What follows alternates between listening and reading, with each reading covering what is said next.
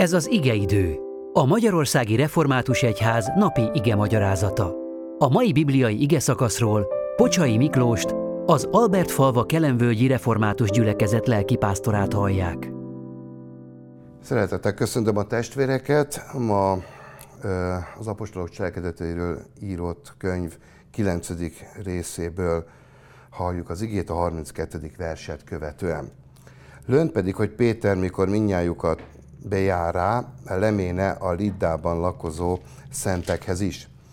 Talál ott egy Éneás nevű embert, ki nyolc esztendő óta ágyban fekszik vala, ki gutaütött vala. És mondta neki Péter: Éneás, gyógyítson meg téged a Jézus Krisztus. Kelj föl, vesd meg magad az ágyadat, és azonnal felkele. És látták őt mindnyájan, kik laknak vala Liddában és Sáramban, kik megtérének az Úrhoz. Joppéban pedig vala egy nőt ad intvány, név szerint Tábita, mely megmagyarázza Dorkásznak, az a Zergének mondatig. Ez gazdag vala jó cselekedetekben és alamizsnákban, melyeket osztogatott. Lőn pedig azokban a napokban, hogy megbetegedvén meghala. És miután megmosták őt, kiterítették a felházban. Mivel pedig Lidda Joppéhez közel vala, a tanítványok meghalván, hogy Péter ott van, küldének két férfiút ő hozzá, kérve, hogy késlelem nélkül menjen át hozzá. Felkelvén azért Péter elméne azokkal. Miért odaére, felvezették őt a felházba, és elébe állának néki az özvegyasszonyok, mindnyájan sírva és mutogatva ruháikat, és öltözeteket, melyeket Dorkás csinált, míg velük együtt volt. Péter pedig mindenkit kiküldvén térdre esve imádkozik, és a holttesthez fordulván mondta: Tábita, kelj fel! Azt pedig felnyitá szemét, és meglátván Pétert, felüle. És a kezét nyújtva néken felemelé őt, és beszólítván a szenteket és özvegyasszonyokat, eleikbe állítá őt. És tudtára lőn az egész Joppénak, és sokan hívjenek az Úrban. Kedves testvérek, két e, csodát láthatunk ebben a történetben, és az apostoli korban voltak ilyen léptékű csodák.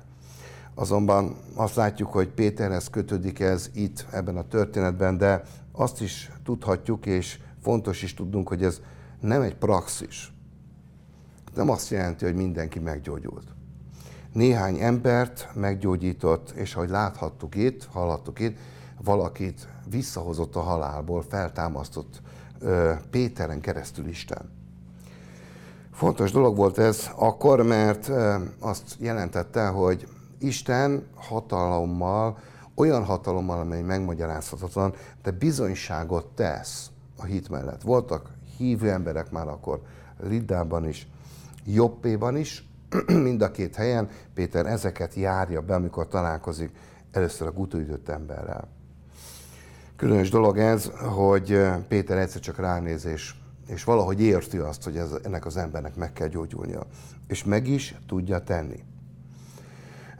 Azt láthatjuk, hogy az esemény mindkét esetben az isteni bizonyság nyomán még több hit, még több ember, akik hisznek Jézusban. Milyen szép, kedves üzenete van ennek a, az igének a mi számunkra is. Ha ma már nem is úgy történik, mint az apostoli korban, hogy ilyen csodák kísérik a hitet, de mennyi bénultság van a mi világunkban, talán a mi életünkben is. Hány és hány olyan dolog van a mi életünkben, amelyek a halott dolgok körébe utalható. Halott remények. Sokszor talán épp az a probléma velünk, hogy halott a szívünk, halott az életünk. Isten szempontjából mi nem élünk. Így hallhatjuk ezt a, ezt a diagnózist, még keresztjének esetében is Jézus részéről, amikor beszél a hét levelek egyikében arról, hogy az a neved, hogy élsz, pedig halott vagy. Milyen hatalmas reménység ez, amit itt Isten elbeszél nekünk, hogy ha Éneás bénultságát, amely már oly régóta tart, Isten fel tudja oldani, és épp emberé tudja tenni. És hogyha ennek a kedves nőnek a halálán is tud változtatni, ami lélekben halott életünket is meg tudja eleveníteni. Üzenet: mely nagy dolgokat kérni Istentől, mert az élet és a halál ura is. Kérjünk életet.